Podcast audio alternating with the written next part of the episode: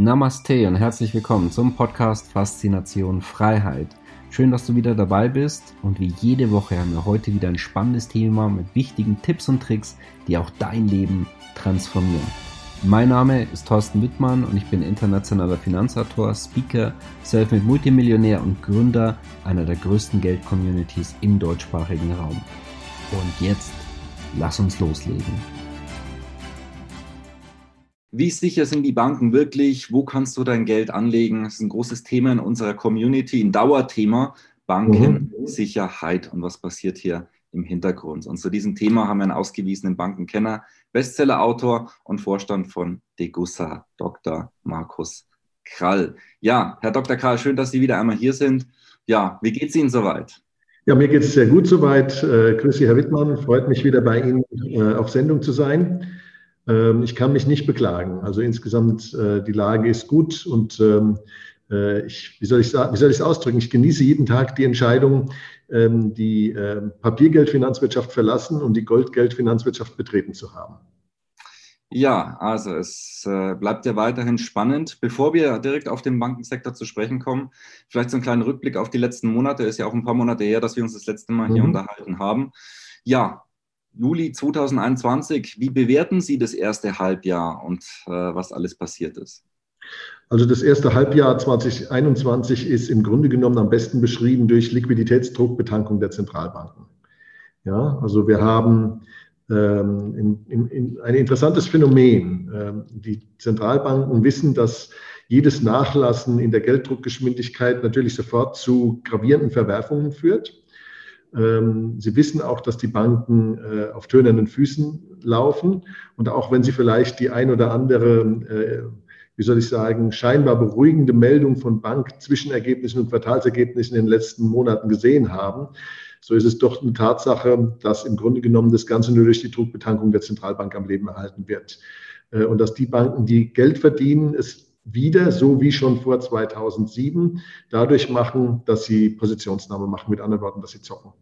Ja, also es wird im klassischen äh, Commercial Banking wird nach wie vor kein Geld verdient. Ähm, Im Gegenteil, die Banken müssen jetzt immer mehr die Negativzinsen auf die Kunden überwälzen, damit es überhaupt noch irgendwie gerade ausgeht. Ähm, und äh, das Ansammeln der Zombie-Unternehmen in den Bankbilanzen hat auch nicht Stopp gemacht. Äh, was allerdings, ähm, wie soll ich sagen, richtig ist, ist ähm, der Vorwurf, der, der trifft mich, äh, wie soll ich sagen, nicht ganz zu Unrecht, ist, die Banken sind noch nicht gekippt. Und sie sind deswegen noch nicht gekippt, weil die Zentralbanken entschieden haben, die inflationäre Politik, die sie zur Bankenrettung bräuchten, gleich vor der Bankenrettung zu machen. Das heißt also, sie blasen die Geldmenge mit dem Tempo auf, ähm, das sie normalerweise eigentlich gehabt hätten, wenn sie es wenn auf den Bankencrash hätten ankommen lassen. Oder wenn die Banken in die Knie gegangen wären und sie sie dann mit frisch gedrucktem Geld hätten retten müssen. Also wenn Sie sich anschauen, mit welcher Geschwindigkeit sich gerade jetzt letzte Woche wieder die Zentralbankbilanz der EZB ausgedehnt hat, in fünf Arbeitstagen 140 Milliarden Euro äh, zusätzliches Zentralbankgeld. Das war noch nicht Rekord dieses Jahr. Also im, im März hatten wir die Woche vor dem 25., 26. Äh, da hat die Zentralbank die Geldmenge in einer Woche um 340 Milliarden Euro ausgedehnt. Also nur die Zentralbankgeldmenge. Ich rede nicht, noch nicht von, von der Giralgeldmenge, die noch oben drauf kommt. Also die Giralgeldschöpfung durch die Banken war da noch nicht drin. Ähm, einfach nur das frisch gedruckte Zentralbankgeld. Und wenn die Zentralbank mal langsam macht, so wie in den drei Wochen vor der letzten Woche, dann beschränkt sie sich darauf, zwischen 30 und 40 Milliarden Euro pro Woche frisch in Umlauf zu bringen. Also wir reden hier über, über Zahlen, die sind im Grunde genommen selbst in dem, in dem, in dem nicht Galopp, sondern in dem, in dem, wenn die Zentralbank nur trabt, dann reden wir immer noch über Zahlen, die unfassbar astronomisch sind. Denn man muss die ja mal in Beziehung setzen zu der Zentralbankgeldmenge, die wir vor 20 Jahren hatten bei einem Bruttosozialprodukt, was jetzt nicht um Zehnerpotenzen von unserem abgewichen ist, ja, von unserem heutigen Sozialprodukt abgewichen ist. 1999, als die EZB aus der Taufe gehoben wurde, hatten wir knapp unter 700 Milliarden Euro Zentralbankgeld insgesamt, also äh, Zentralbankbilanzsumme insgesamt in der EZB.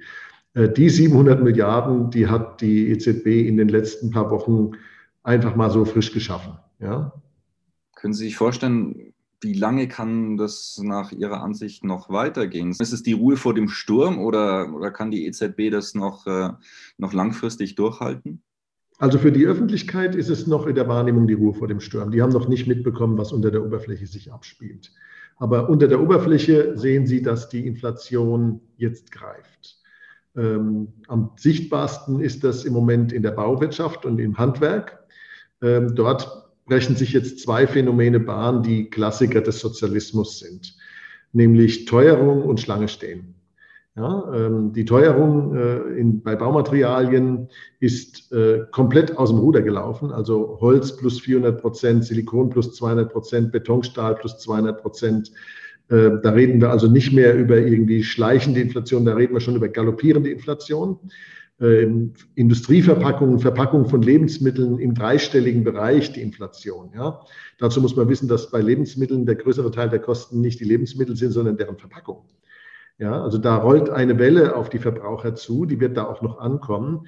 Das heißt also, das inflationäre, lange angestaute und aufgesparte inflationäre Potenzial, das frisst sich jetzt durch die Warengruppen durch. Und das wird auch kein Halten geben bald. Also ich bin sicher, dass wir hier jetzt äh, den Anfang von etwas sehen, was uns allen noch äh, sehr große Kopfschmerzen bereiten wird. Zumal, wenn man die Inflationsrate so ausrechnen würde, wie man das früher gemacht hat, nämlich nach einem realistischen Warenkorb und nicht nach einem auf möglichst niedrige ausgewiesene Raten hingetrimmten und hinmanipulierten Warenkorb, dann haben wir schon lange nicht mehr die zweieinhalb, drei Prozent Inflation, die jetzt neuerdings die EZB ausweist, sondern dann liegen wir schon lange Richtung zehn Prozent. Und das merken die Menschen auch. Die Leute können sich heute das Leben, das sich äh, vor 20 Jahren leisten konnten, nicht mehr leisten. Und zwar allein schon deswegen, weil der größte Einzelposten, der größte Einzelposten im gesamten Haushalt, nämlich das Kosten des Wohnens, komplett explodiert sind. Und der zweitgrößte Einzelposten, äh, nämlich Sprit und äh, die Kosten des Autofahrens, sind auch explodiert. Und der drittgrößte Einzelposten, nämlich die Kosten der Energie, ja, zum Teil zum Wohnen dazugehören, aber nochmal obendrauf kommen, die sind auch explodiert und zwar mit ganz anderen Raten als zwei Prozent. Und die Menschen haben heute einfach weniger in der Tasche und gleichzeitig kommt es zur Rationierung. Also wenn Sie heute anfangen, ein, eine, eine Baustelle aufzumachen, dann sollten Sie sich äh, schon mal äh, sicher sein, dass Sie auch beliefert werden mit all den Materialien, deren Preise so explodiert sind. Und wenn Sie das nämlich nicht haben und Sie in der Schlange stehen, dann liegt Ihr Bau dann eine Weile still. Und äh, der ökonomische Schaden, der ist dann, der wird dann relativ schnell relativ hoch, wenn der Bau stillsteht, weil Materialien nicht geliefert werden können.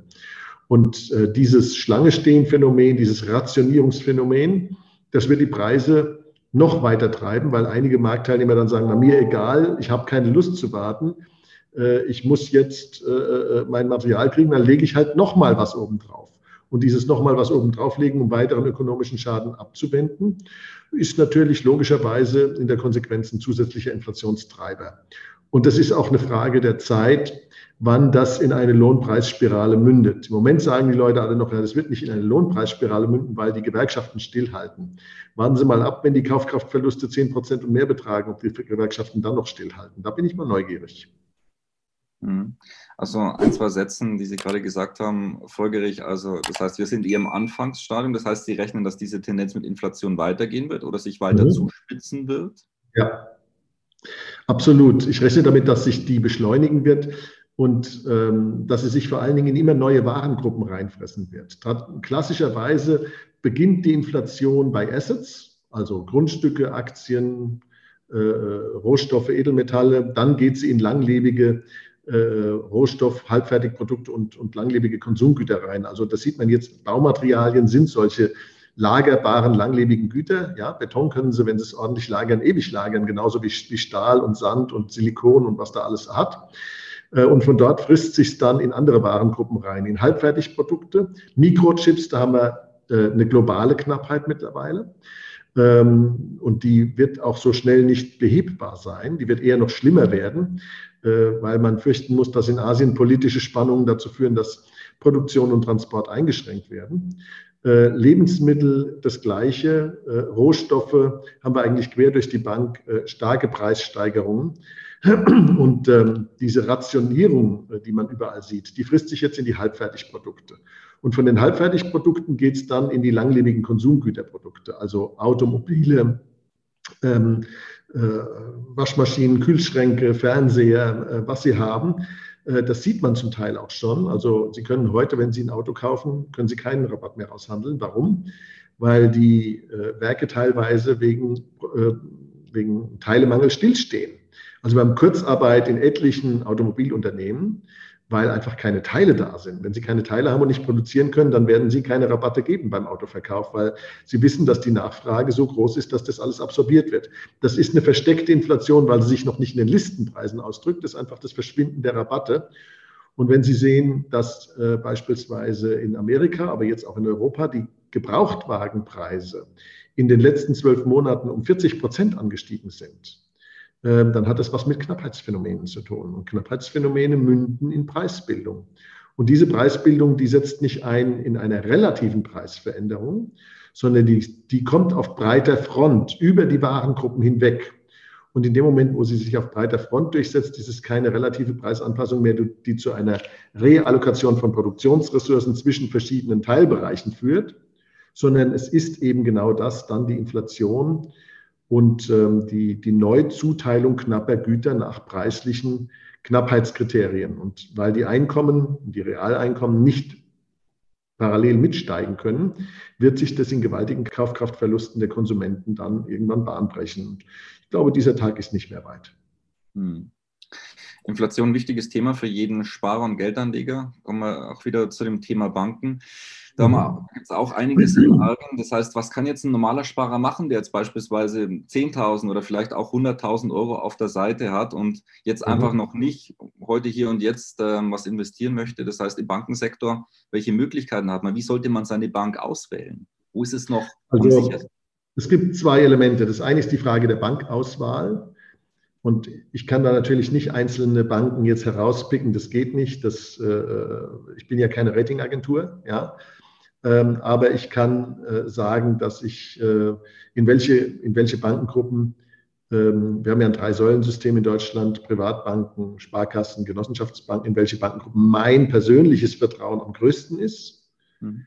Ähm, und äh, das ist jetzt eine ganz subjektive Meinungsäußerung, sage ich mal. Ja, die könnte man mit viel Zahlen irgendwo unterlegen, aber dafür ist hier nicht genug Platz und Zeit. Aber mein relativ größtes Vertrauen habe ich noch in den genossenschaftlichen Sektor. Ähm, der äh, beim Thema äh, Kosten äh, und beim Thema Risikomanagement für meine Begriffe die konservativste Herangehensweise in den letzten Jahren hatte. Da gibt es natürlich auch einzelne Unterschiede, weil es, ja, es, gibt ja hunderte von genossenschaftlichen Banken und da gibt es natürlich Unterschiede, aber als Sektor habe ich da im Verhältnis noch ein relativ großes Vertrauen. An zweiter Stelle kommen bei mir die Sparkassen. Der einzige Mühlstein, den die Sparkassen an der, an der Backe haben, ist die ein oder andere Landesbank, die immer noch gewaltige Altlasten mit sich rumschleppt und die nie, die auch nach der Finanzkrise nie so wirklich aus der Welt geschafft wurden. Äh, das ist ähm, für viele sehr, sehr, sehr solide und konservativ wirtschaftende Sparkassen eigentlich ein Elend, dass sie, dass ihnen diese, diese Sache äh, sozusagen, äh, in ihre, dass sie die einschränkt in ihrer Bewegungs- Freiheit und in ihren Möglichkeiten, aber so ist es nun mal. Aber ähm, ich denke mal, wer sich, wer, wer, wer sich fragt, wo parke ich mein Geld, es gibt solide Banken, einfach mal auf die Bilanz schauen, einfach mal drauf schauen, wie konservativ äh, sind sie in ihrem, in ihrem Anlage- und in ihrem Kreditportfolio, wie zurückhaltend sind sie bei der Frage von Positionsnahmen bei Marktrisiken. Also Marktrisiken haben bei einer soliden Commercial Bank in meinen Augen nichts verloren. Ja, dafür gibt es Investmentbanken die dann aber keine Commercial Banks sein sollten. Sie, Sie sehen, ich bin ein Anhänger des Trennbankensystems. Ähm, und äh, es gibt ein paar einfache Regeln auch hinsichtlich äh, der äh, beispielsweise, wie, wie, äh, wie, konservativ ist die Rückstellungspolitik. Also wenn, wenn Banken äh, in den letzten Jahren kaum Rückstellungen für Drohverluste aus Kreditereignissen gebildet haben, ja, dann weiß ich, dass sie das deswegen vor allen Dingen nicht tun, weil sie es nicht leisten können, nicht weil sie die Risiken nicht haben. Also einfach mal gucken, wer bilanziert denn konservativ, wer bilanziert denn äh, solide und wer versucht, Risiken in der Bilanz abzubilden. Ähm, und äh, dann wird man relativ schnell drauf kommen, wo man sein Geld parken kann. Ähm, das heißt natürlich nicht, dass es da absolut sicher ist. Sie wissen, ich bin ein großer Kritiker des, des Systems insgesamt, weil ich sage, das System wurde von der Zentralbank ausgehöhlt. Das ist nicht die Schuld der Banken, nochmal. Ja, das ist, äh, war immer mein, mein Reden, dass dieses, also die Banken haben Fehler gemacht vor 2007, aber die Aushöhlung der Banken durch die Null- und Niedrigzins- und Negativzinspolitik der EZB ist nicht die Schuld der Banken. Und dem konnten sie sich auch nie wirklich entziehen. Und ähm, insofern, obwohl ich das System als Ganzes kritisiere, eine gewisse Differenzierung innerhalb des Bankensektors sehe ich schon. Aber die Risiken sind da und sie sind nicht dadurch weg, dass die Krise jetzt ein bisschen länger auf sich warten lässt, als ich sie vermutet hätte. Und äh, die zweite Frage ist natürlich, äh, wenn ich, äh, wenn ich mein, meine Liquidität da verteile, warum sollte ich eigentlich das akzeptieren, dass mein Geld aufgefressen wird von Negativzins und Inflation? Mittlerweile ist es ja so, dass ab 100.000 Euro praktisch fast alle Banken sogenannte Verwahrentgelte nehmen. Anderer Name für Negativzins. Ja, ähm, einfach weil es ihnen wie Blei in den Taschen liegt. Sie können, sie können es nur bei der EZB parken. Und wenn Sie es bei der EZB parken, zahlen Sie ein halbes Prozent Negativzins, was natürlich äußerst ärgerlich ist. Und so kommen immer mehr ähm, Investoren, auch Firmen drauf, zu sagen, okay, ich hebe das Geld einfach ab, ich lege es in Tresor. Äh, oder ich lege es an den anderen liquiden Assets. Und weil Anleihen äh, nicht mehr in Frage kommen, denn sie sind äh, kursmanipuliert, soweit kursmanipuliert, dass man im Prinzip auch nichts mehr dafür kriegt und äh, genauso zum Opfer von Inflation und Enteignung wird wie, bei, wie beim Konto, ähm, bietet sich einfach an zu sagen, okay, man verlässt den Euroraum, man, äh, man, und man, man investiert in Edelmetalle äh, etc. etc. Also die ganzen klassischen Anlageempfehlungen, die ich, mit denen ich seit drei Jahren durch die Gegend laufe oder eigentlich schon länger, seit fünf Jahren durch die Gegend laufe, die sind auch jetzt noch gültig. Die werden nicht dadurch äh, ungültig, dass die Inflation, vor der ich jetzt so lange gewarnt habe, vor der Tür steht oder in vielen Teilbereichen unserer Wirtschaft jetzt halt schon da ist. Hm. Ähm, wir hatten jetzt die Sparkassen und Raiffeisenbanken im, im deutschsprachigen Raum. Wie sieht es mhm. in der Schweiz aus? Wir haben auch viele Schweizer Zuseher, Zuseher vielleicht die eine oder andere fragen ja. sich auch generell, ist die Schweiz auch ein guter Standort? Also ist es anwendbar beispielsweise mit den Schweizer Kantonalbanken, wenn man jetzt in der Schweiz lebt? Und wie interessant ist generell beispielsweise ein, ein Schweizer Konto für mehr Geldsicherheit? Also ähm, die Schweizer Kantonalbanken sind in den allermeisten Fällen ausgewiesen solide Institute. Ja, ähm, ich selbst habe früher auch, äh, ich habe auch mal in der Schweiz gearbeitet, da habe ich ein Konto bei der Züricher Kantonalbank unterhalten. Ähm, also insgesamt ist es so, dass äh, in der Schweiz Geld zu haben ähm, generell keine schlechte Idee ist. Allerdings ist der Schweizer Franken natürlich dadurch, dass die Schweizer Nationalbank ja durch den ständigen Aufwertungsdruck, den die europäische Geldpolitik auf den Franken ausgeübt hat, gezwungen war, auch zu intervenieren auch ihre Geldmenge aufzublähen und dafür auch noch Euros zu kaufen, äh, ist auch da ein erhebliches systemisches Risiko drin. Ähm, jetzt ist es natürlich so, dass äh, in der Schweiz das Bankensystem auch nicht homogen ist. Es gibt die Kantonalbank auf der anderen Seite, dann gibt es die großen, die beiden großen internationalen Institute, die ähm, ja immer mal wieder ihre speziellen sehr speziellen Probleme haben, die dann an dem einen oder anderen Punkt auch mal an die Öffentlichkeit quellen, so wie neulich. Ja. Ähm, aber äh, ich denke, man kann in der Schweiz sein Geld gut anlegen, man kann äh, dort ein Depot unterhalten, man kann auch, es muss nicht immer ein Konto sein, man kann auch Wertpapiere in der Schweiz äh, haben.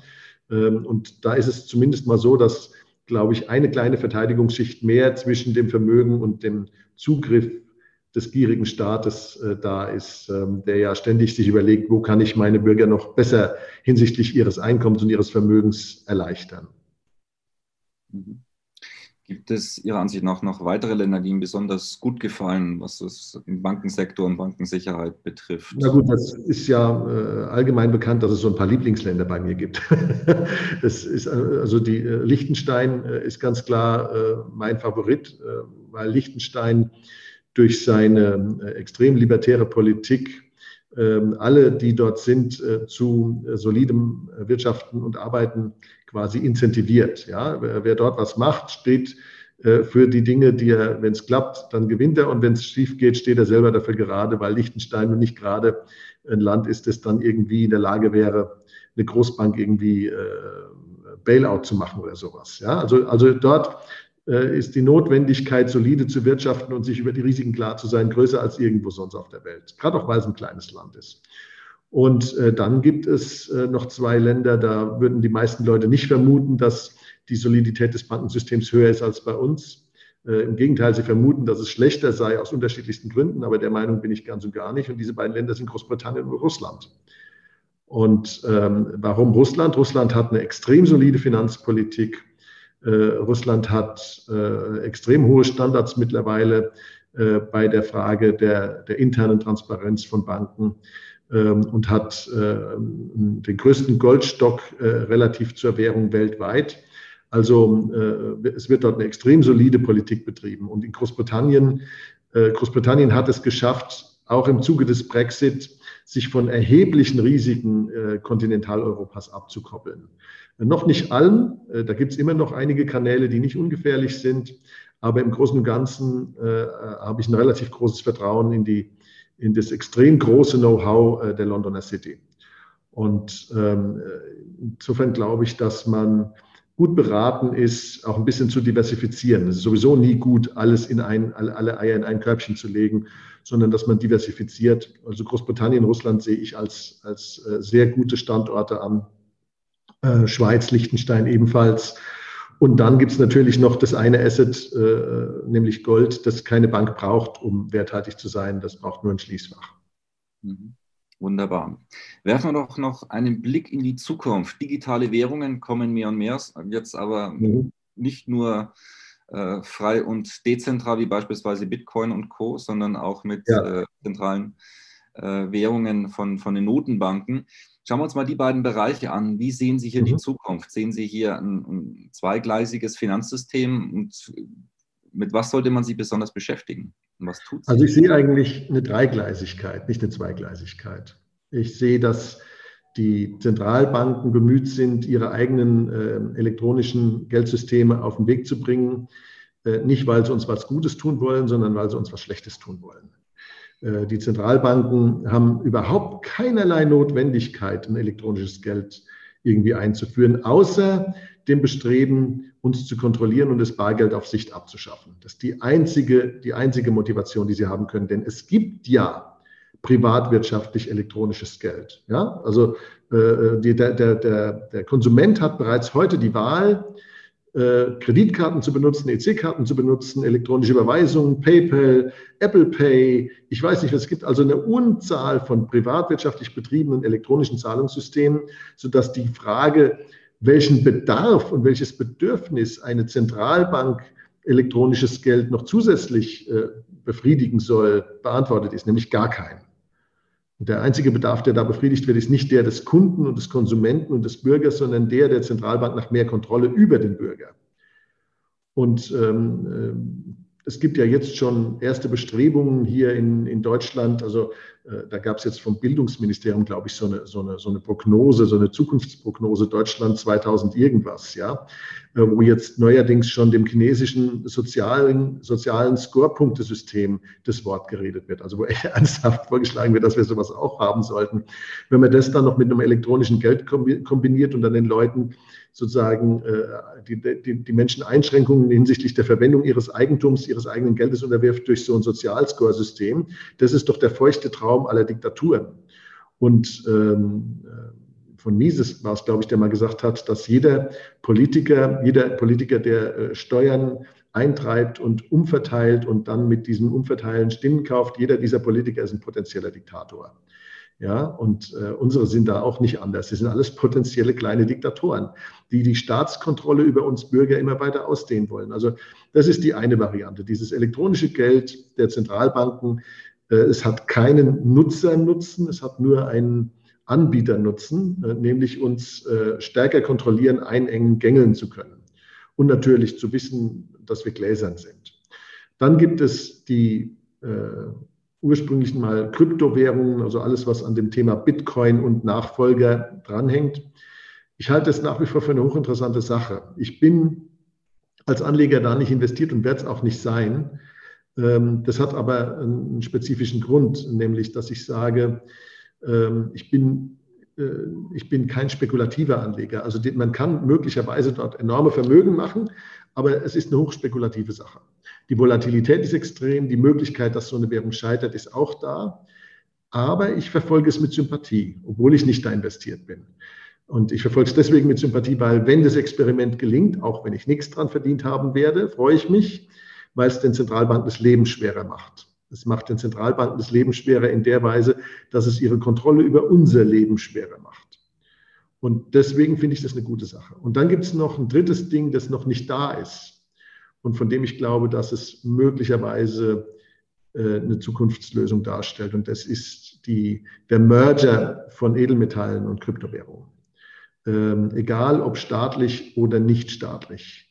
Äh, ich glaube, dass eine edelmetallgedeckte Kryptowährung äh, beide Welten auf eine ideale Weise miteinander verbinden kann und diese, diese notwendige Knappheit des Geldes wiederherstellt, aber mit dem Komfort der Kryptowährung und dem internationalen weltweiten Zahlungsverkehr und, dem, und der Sicherheit derselben verknüpfen könnte. Es gibt noch kein so richtig schönes Modell, wie das denn funktionieren könnte, aber dafür bin ich auch gar nicht zuständig. Dafür ist nämlich jemand zuständig, der sehr viel klüger ist als ich. Das ist der Markt. Ich bin überzeugt, dass es ganz, ganz viele Varianten geben wird in absehbarer Zukunft, wo uns solche Lösungen angeboten werden und der Markt wird die beste aussortieren. Ja, also es wird zweifelsohne weiterhin sehr, sehr spannend in diesem Bereich bleiben. Egal ob Bankensektor, digitale Währungen etc., es tut sich einiges. Ja, bevor ich Ihnen dann noch das Schlusswort übergeben würde und vielleicht auch noch ein paar positive Ansätze, vielleicht können Sie auch noch was zur Atlas-Initiative kurz sagen. Einfach noch der Hinweis, ja, wenn dir dieses Interview gefallen hat, gerne Kanal abonnieren, Daumen nach oben, gerne Kommentare mit hineinschreiben. Wir haben auch äh, immer wieder Geldtrainings genau zu diesem Thema Banken und Geldsicherheit. Du findest den Link unterhalb von diesem Video. Und auch es gibt ja jeden Freitag ein neues Tippvideo, genau wie hier. Da kann sich ebenfalls für Benachrichtigungen hier unten eintragen. Ja, und wie angedeutet, Herr Dr. Krall, vielleicht können Sie noch äh, zum Schluss ein paar Worte mit dazu sagen. Ähm, oder gerne. einfach noch das Schlusswort und vielleicht ein paar Worte gerne zu der sehr, sehr interessanten Atlas-Initiative.